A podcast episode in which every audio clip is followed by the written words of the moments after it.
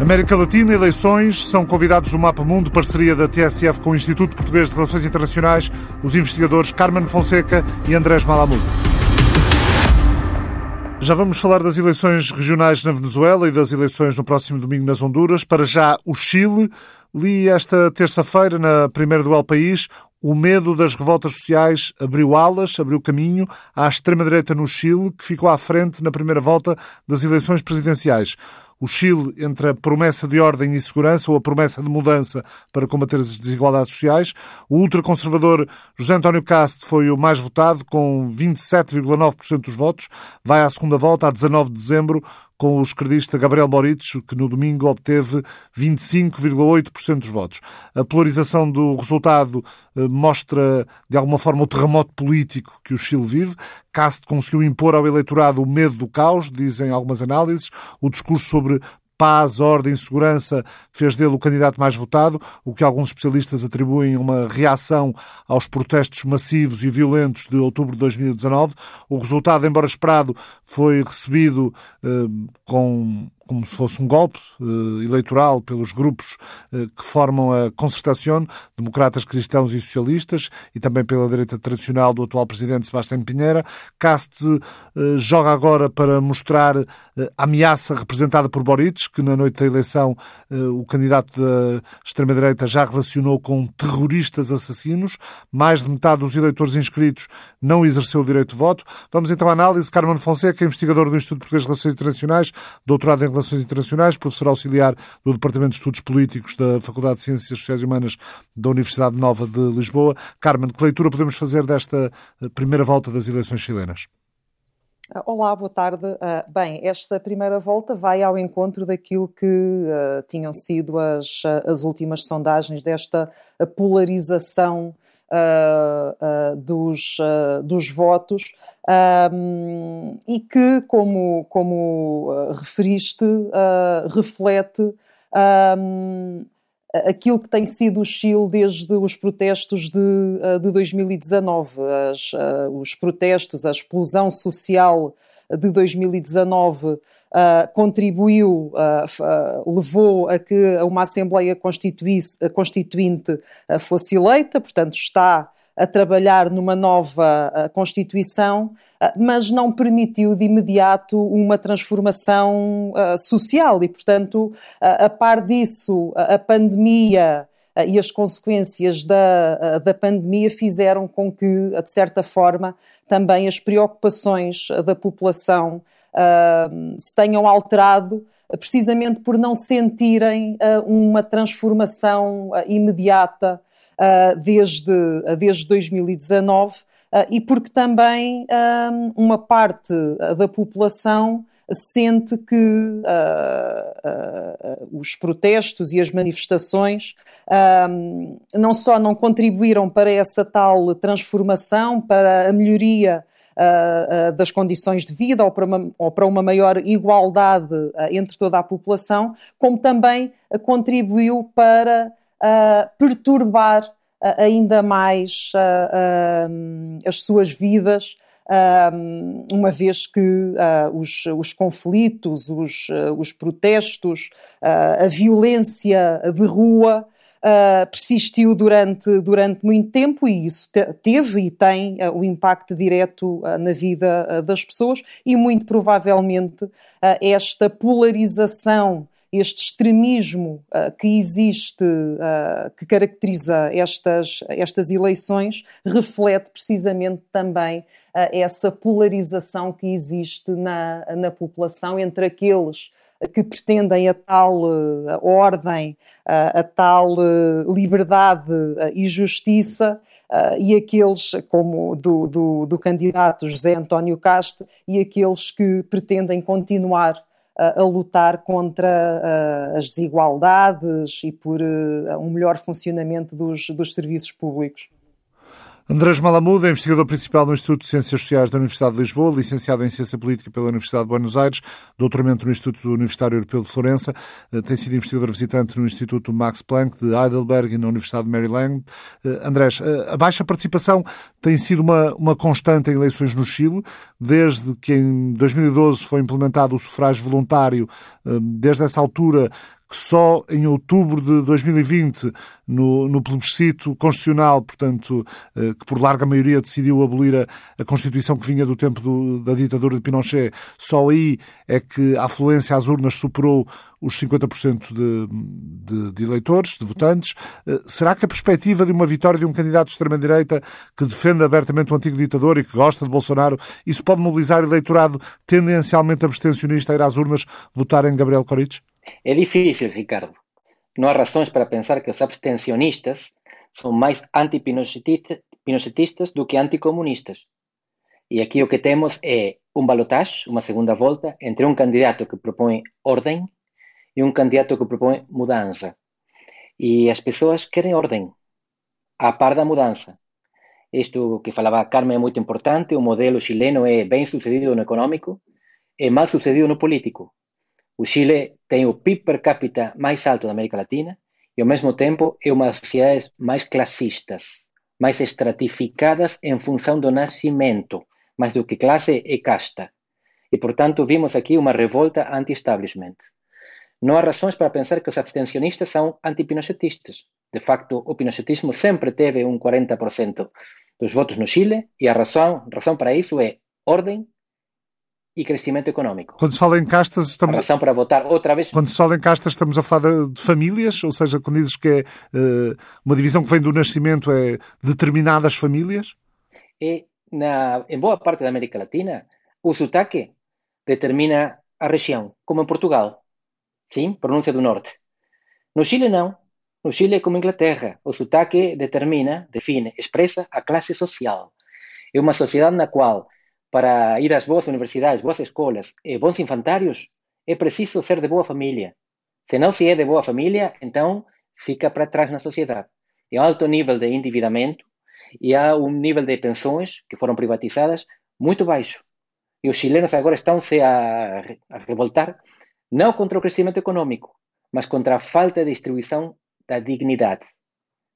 O Chile tem uma sociedade estratificada a, nascer, a agir de nascimento. E isto que xa non é soportável numa sociedade que teve crecimento, distribuiu a economía, reduciu a pobreza, reduciu a desigualdade, mas a indignidade continua a estar moito concentrada nos sectores de baixo. Caste, ex-deputado, advogado de 55 anos, candidato do Partido Republicano e que em diversas ocasiões defendeu a ditadura de Augusto Pinochet contra Boric, um deputado de 35 anos, apoiado por uma formação de esquerda à frente ampla, que se identifica com os protestos sociais de outubro de 2019, protestos contra a desigualdade social e a procura de um novo modelo de país. São ambos representantes de forças políticas que apareceram no cenário eh, político chileno há relativamente poucos anos, com programas de governo totalmente dispares em termos de natureza política, económica e social. Portanto, Andrés, o, Chile está prestes a deixar de conviver com opções políticas mais centristas ou moderadas que têm caracterizado a vida democrática do país nas últimas décadas? Está quer o governo atual de direita, quer o governo anterior de esquerda, ficaram para trás. As pessoas escolheram extrema direita e extrema esquerda. Um deles vai governar, mas vai governar tendo eh, o eleitorado do partido. O Cast levou 28% da votação. O Boric levou 25%. Isto o que expressa é a fragmentação dos eleitorados na região andina da América Latina, porque na Argentina os dois candidatos mais votados para presidente levaram 88% combinados. No Peru, 32%. Agora no Chile, 53%. Está a reduzir de, dos 57 da eleição passada, quatro anos atrás. Quer dizer que mais grave do que, do que a polarização é a atomização e a dificuldade de constituir maiorias. Neste momento, é provável que tenhamos duas maiorias opostas. Se Cast ganhar a presidência, vai ser um presidente de direita. Mas, entretanto, está funcionando como uma convenção constituinte que é de esquerda, independente, e tem na presidência uma, puxe eh, ecologista e feminista. E é muito difícil não imaginar que aqui haverá um, um confronto de comboios, um choque. Eh, provavelmente violento, porque a violência no Chile, em algumas regiões, no sul, na Araucanía, contra os índios, no norte, contra os imigrantes, está a crescer. Importante esta questão que o, que o Andrés fala de, de, da dificuldade em formar maiorias. Deixem-me só dizer que Cast quebrou uma velha tradição na política chilena que diz que o vencedor de uma eleição fala por último, também é assim em Portugal. Quando o resultado já era irreversível e lhe deu a, a vitória na primeira volta com 28%, foi logo ao encontro dos apoiantes, fez um discurso e bateu na tecla dos, dos conceitos que lhe deram mais votos, a ordem e segurança para acabar com os tumultos, o combate ao crime e ao terrorismo, uma defesa feroz da polícia e das Forças Armadas, Carmen, o Chile também elegeu no domingo 27 novos senadores para, para renovar a Câmara Alta do Senado, uh, para renovar a Câmara Alta, o Senado, uh, que a partir de agora vai ter 50 lugares, além dos 155 membros da Câmara de Deputados, portanto, que é a Câmara Baixa. Uh, os resultados preliminares parecem indicar que em nenhuma das câmaras vai haver uma maioria clara com os grupos de direita e de esquerda forçados necessariamente a articular eh, apoios, a tentar eh, eh, coligações, alianças, acordos. O que é que, que, é que pode sair daqui? Bem, como, como o André estava a referir, esta, para começar, esta uh, divergência entre uh, a Assembleia Constituinte e um dos extremos, José António Caste, a extrema-direita, e caso José António Caste vença as eleições, portanto, temos desde logo aqui uma, uma situação que pode gerar alguma dificuldade política e que pode contribuir para maior instabilidade uh, no Chile. Creio que há outro aspecto que também uh, é relevante, porque este, este candidato, José António Castro, tem um discurso bastante anti-imigração e o Chile, nos últimos anos, tem tido um aumento exponencial do número de imigrantes, nomeadamente vindos, vindos da Venezuela uh, ou, uh, ou, do Peru, e, portanto, muitas vezes o, o sentimento que. que existe entre a população chilena é precisamente de que a imigração não é boa para, para o país e, portanto, este, este discurso ah, pode ah, também, ah, este discurso anti-imigração de caste pode também conseguir votos precisamente nesta população que se sente prejudicada com o aumento da imigração no Chile. E, portanto, tudo isto uh, faz com que uh, mais a dificuldade de ter, uh, de ter maiorias na Câmara faz com que a vida política chilena seja, bastante, seja bastante incerta.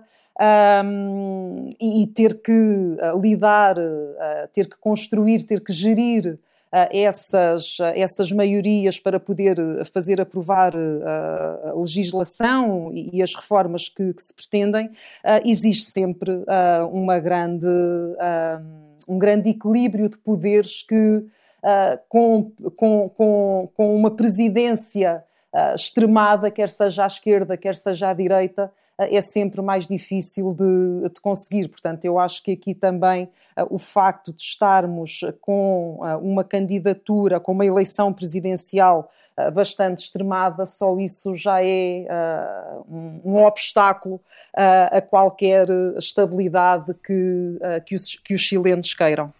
José António Casta acusa Boric e aliados do Partido Comunista pela instabilidade no país, com o projeto presidencial que defendem. Diz querem continuar a avançar pelo caminho do ódio, da intolerância e da destruição, porque endossaram a violência e o ódio e isso tem que acabar.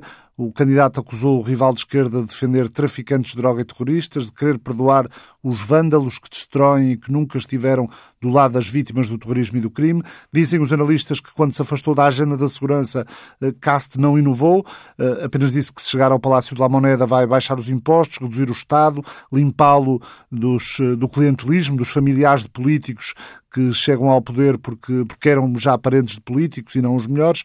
Boric eh, decidiu apresentar uma mensagem mais comedida, sem subestimar o adversário.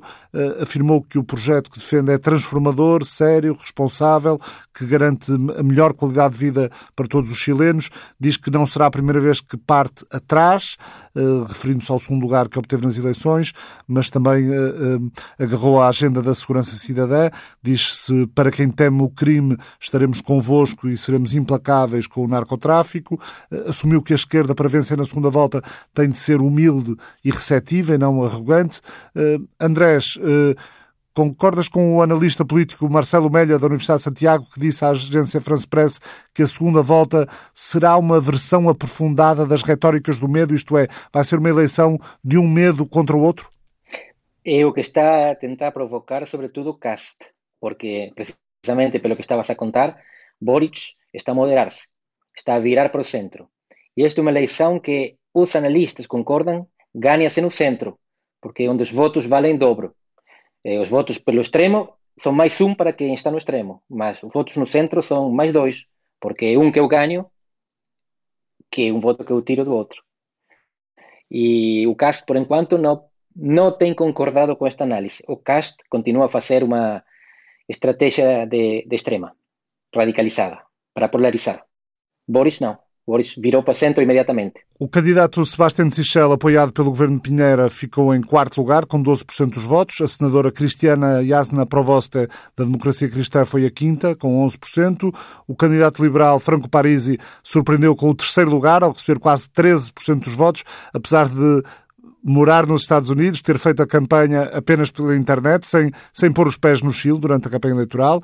Eh, é um economista de 54 anos, eh, candidata-se pelo, por um pequeno partido, o Partido do Povo, recebeu mais de 800 mil votos, com uma campanha em formato digital a partir do Alabama, com duras críticas à classe política tradicional e à elite chilena. São, são os votos de Paris e que, que, no fundo, podem vir a ser disputados pelos dois que vão agora ao Tirateimas a, a 19 de dezembro.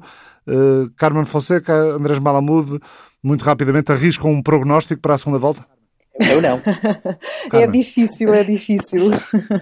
Aí está um resultado producto de um esforço de las 24 entidades federales del país, el gran polo patriótico, las fuerzas revolucionarias, hemos ganado 21, incluyendo la capital de la República Bolivariana de Venezuela, Caracas, de 24 a 21. Buen triunfo, buena victoria, buena cosecha, producto del trabajo, producto de un trabajo perseverante, producto de llevar la verdad con rectitud a todas las comunidades Na Venezuela, a abstenção elevada, só votaram 4 em cada 10 venezuelanos. O presidente Nicolás Maduro atribuiu a vitória nas eleições regionais e municipais domingo à perseverança e consciência dos eleitores e anunciou que vai convocar o Conselho de Governo, no qual espera que participem também os opositores eleitos. Por outro lado, destacou que as forças revolucionárias, o Partido Socialista Unido da Venezuela, o PSUV, eh, ganhou 21 eh, das 24, dos 24 governos, 20 dos 23 estados venezuelanos, mais o Distrito Capital, mais o Distrito de Caracas. Segundo Nicolás Maduro, as eleições venezuelanas eh, decorreram com normalidade, 300 observadores internacionais puderam circular livremente. Isto vai servir, Andrés, eh, para a comunidade internacional encarar com mais legitimidade a liderança de Nicolás Maduro e do, e do Partido Socialista Venezuelano ou nem por isso? É, nem por isso. A situação venezuelana é crítica non apenas por causa da autocracia, da ditadura, mas por causa da economía. A Venezuela é o único país da América Latina que perde populación, que cada ano ten menos populación que o ano anterior. Que o ano anterior. Há 6 millóns de venezuelanos no, no exilio ou na emigración. Eh, nem no Haití acontece isto, porque do Haití sai moita xente, mas tamén continúa a ter bebés. Na Venezuela, 85% de pobreza, a un nivel de mortalidade baseado na fome en doenças que noutros países xa non existen, e unha catástrofe humanitaria, e xa non produz nada, xa non ten trocas internacionais. A Venezuela é un buraco negro no centro do continente americano. E, por tanto, estas eleições significan moito pouco. Eh, além de non ter sido eleições democráticas, e aquí é un interesante paradoxo. Votou moito pouca xente, igual que no Chile. A diferença é que no Chile... 41%. Exactamente, no Chile foi 46, 47%. Mas no Chile as persoas tiñan liberdade para votar. Escolheram non facer. Na Venezuela não escolhem. O presidente da Venezuela sublinhou que só pela via do diálogo é possível avançar, mostrou-se confiante de que depois das eleições surja no país uma nova história de respeito pelas instituições e de trabalho comum sobre a base de diálogo e da ação. Foi este, neste tom, o, o discurso de Nicolás Maduro. Como é que fica a oposição venezuelana depois destas eleições, Carmen Fonseca? A oposição venezuelana já estava numa situação bastante fragilizada mesmo antes destas, destas eleições. Nos últimos anos já se notava uma grande fragmentação, uma grande divisão uh, na, própria, uh, na própria oposição, uh, em contraponto precisamente com o reforço do poder de, de, Maduro, ou pelo menos do regime de Maduro, muito assente na, no apoio que tem das próprias Forças Armadas. Uh, e, portanto, uh, o governo de, de, de Nicolás Maduro uh, encontra-se praticamente na, na, melhor posição desde que está no governo. Em prol, por um lado, dessa fraca oposição e da capacidade que teve, direta e indiretamente, em desfazer a, a oposição, e por, e por outro lado também em função deste apoio que tem recebido das Forças Armadas e que, portanto, acaba por ser um jogo entre as Forças Armadas e, uh, e o Governo, uh, com as Forças Armadas a ganharem poder, influência, recursos uh, durante com, com, com, o governo de Nicolás Maduro e, portanto, a, a, a darem continuidade ao apoio que Maduro necessita para preservar o governo e o regime e, consequentemente, a enfraquecer a própria, a própria oposição. É possível, embora seja difícil, que esta a presença da, da, oposição nestas eleições venha uh, reavivar um pouco o diálogo que é uh, necessário uh, dentro da, da oposição, mas eu creio que, como o Andrés enumerou, as características da, da, Venezuela, o estado em que a Venezuela se encontra neste momento é bastante caótico uh, e, portanto, o futuro é também bastante, bastante incerto. Alguns partidos apelaram à abstenção, o que pode ter jogado a favor do chavismo, que, entre outras coisas, como já foi dito aqui, tinha tinha ao dispor todo, todo o aparelho de Estado. Eh, contava Jaime Casada no El País que não foi fácil encontrar uma concentração partidária em Caracas, nem mesmo na reta final da campanha. As pessoas desconheciam os nomes dos candidatos. Andrés, o, a Venezuela está cansada do confronto político? A Venezuela tem 85% da população com fome. A gente fala da Venezuela como se fosse um país. A Venezuela já não é um país, é um buraco negro. É um lugar onde as pessoas não podem viver porque não têm comida, não têm medicamentos, fugem do país. E quem não fuge é porque já não tem muito para perder, tem a família aí, tem, tem a terra onde nasceram, onde vivem, mas eh, nós temos uma ideia errada fora da Venezuela do que a Venezuela é. A Venezuela é um buraco, portanto não há muita chance, a oposição não tem possibilidade de coordenação, não tem feitas coisas como as coisas seriam feitas se houvesse comida e inteligência, mas é muito difícil pensar que pode ser feito de outra maneira. A Venezuela não tem caminho em frente. A Venezuela já foi, é passado. É muito triste, é muito trágico, mas enquanto continuemos a falar da Venezuela como se fosse um país normal, não vamos compreender qual é a situação. No próximo domingo há eleições num país da América Central, as Honduras. Os hondurenhos votam para um novo presidente, deputados e autarcas. Os três principais partidos, o Nacional, o Liberal e o Livre, buscam chegar à presidência. De acordo com as eh, empresas de sondagens, apesar de 13 candidatos estarem a lutar pela presidência, são três os nomes que emergem com maiores possibilidades de vitória. Xiomara Castro de Zelaya, mulher do antigo presidente destituído Manuel Zelaya, tenta fazer história, tornar-se a primeira mulher presidente das Honduras, um país que tem, eh, em que a participação das mulheres na política tem sido muito limitada. O autarca de Tegucigalpa, eh, Nasri Asfura, é o candidato do partido do presidente Juan Orlando Hernández, o segundo nas intenções de voto, enquanto Yanni Rosenthal, do Partido Liberal, é a terceira força política nas, nas sondagens. Eh, Carmen Fonseca, o que é que lhe parece que pode acontecer nas Honduras?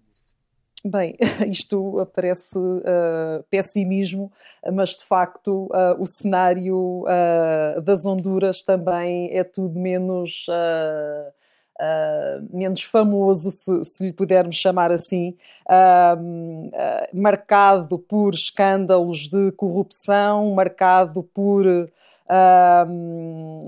por redes de narcotráfico e, e, e crime organizado. Um, é importante também dizer que, que, a semana passada, ou já esta semana, saiu uma, uma sondagem do Latinobarómetro que uh, nos dizia que 25% da população na América Latina não concorda que a democracia seja uh, o melhor uh, regime e, de facto, as Honduras são ah, o país ah, onde esta percentagem é das, mais, é, é das mais elevadas. E isto pode ter também reflexo na própria, nas próprias eleições e, e no caminho que as Honduras possam vir a ter daqui para a frente. há uma grande insatisfação com, com a democracia, com a democracia honduranha, uma grande insatisfação com as autoridades eleitorais, com o funcionamento do próprio, do próprio sistema político e, como há pouco referias, em relação a outros países, nomeadamente o Chile,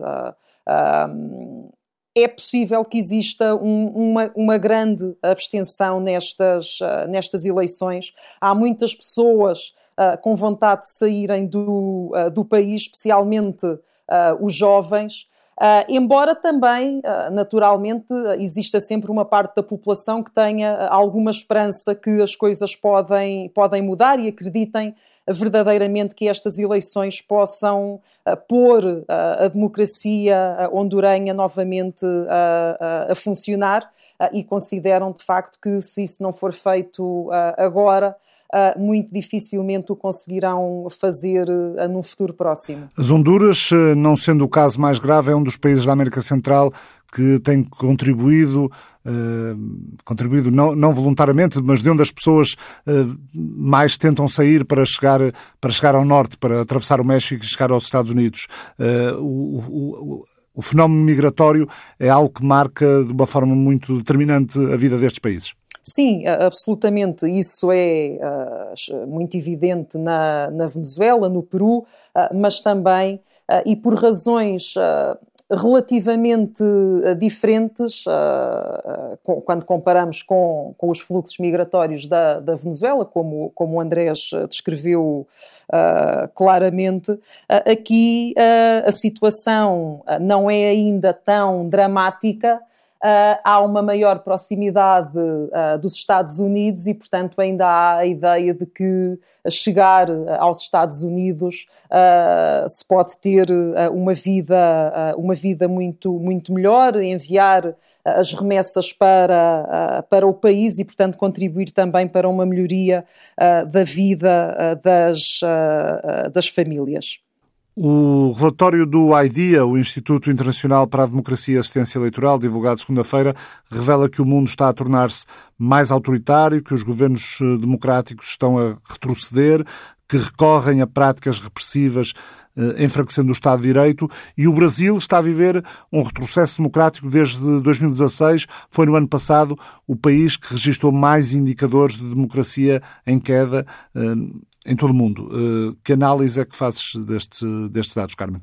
Bem, na verdade, uh, creio que se, que se, acompanharmos a situação e se nos lembrarmos tudo aquilo que o presidente Bolsonaro tem feito e tem dito uh, no Brasil, tudo aquilo que tem feito para pôr em causa uh, o, sistema, o sistema democrático uh, não é uh, totalmente de admirar que o Brasil apareça aqui. Não deixa de ser triste, mas não é totalmente surpreendente o aumento da pobreza, o aumento da, da desigualdade, a expectativa que durante muitos anos na América Latina e, e, um pouco por todo o mundo, mas se pensarmos que as democracias são mais recentes, havia sempre a expectativa de que os problemas endémicos da, da região e dos, dos países em particular, e o Brasil também é exemplo disso, a, a pobreza, a desigualdade, a, a insegurança seriam problemas ultrapassados com a, a democracia. Um, os, nos momentos em que escândalos de corrupção emergem, em que uh, outro tipo de, uh, de, de crises económicas aparece, a democracia uh, o dedo é apontado, acima de tudo, à, à democracia. E, portanto, líderes como uh, Bolsonaro acabam precisamente por, uh, por, por usar e por se beneficiarem desse desencanto que a população, de certa forma, constrói relativamente à, à democracia e em momentos de maior tensão, de maior desafio que Uh, nesta, neste, neste caso, uh, a pandemia vem, vem agravar, permite que uh, sejam implementadas, umas vezes com maior ou menor sucesso. como alguns analistas também costumam dizer, Bolsonaro faz mais barulho do que propriamente uh, tem, implementa uh, ações e, e, práticas, e isso vem muito também do funcionamento que, apesar de tudo, ainda existe das instituições democráticas, uh, mas de facto a Bolsonaro aproveitou muitas destas fragilidades e muitas das vulnerabilidades que continuam presentes no país para desenvolver este, este populismo autoritário e, e e, desempenhar de forma ou, ou, ou, incentivar a que as próprias instituições democráticas não funcionassem democraticamente, portanto, que as instituições do país uh, forjassem um pouco a, a, democracia. E, portanto, acabamos por ter, em pleno século XXI, o Brasil como um dos países que registou uh, um maior declínio na qualidade da, da, democracia. O Brasil tem eleições eh, daqui a menos de um ano, ou seja, Jair Bolsonaro já está no último ano de, de mandato. Uh, antecipas que seja um confronto Jair Bolsonaro-Luiz Inácio Lula da Silva, que está completamente lançado na corrida eleitoral, ainda no, no, no último fim de semana, pela entrevista que, uh, que deu ao, ao El País, tem dado entrevistas a, a vários grandes jornais europeus. Antecipas um, um confronto Bolsonaro-Lula ou, ou ainda haverá espaço para uma terceira via, seja com, com João Dória, governador de São Paulo, ou Eduardo Leite, governador do Rio Grande do Sul, que, aliás, em, em estudos de opinião recentes, eh, mostram um, um, comportamento melhor eh, numa, numa possível segunda volta contra Lula do que propriamente o governador eh, paulistano. Uhum. Eu, eu, eu, gostava que uh, uh, o confronto uh, não fosse entre Lula uh, e Bolsonaro, mas uh, creio que, tendo em conta a forma como esta pré-campanha vai, vai evoluindo, muito provavelmente o confronto será entre Lula e Bolsonaro. Um, o PSDB continua com algumas disputas, disputas internas.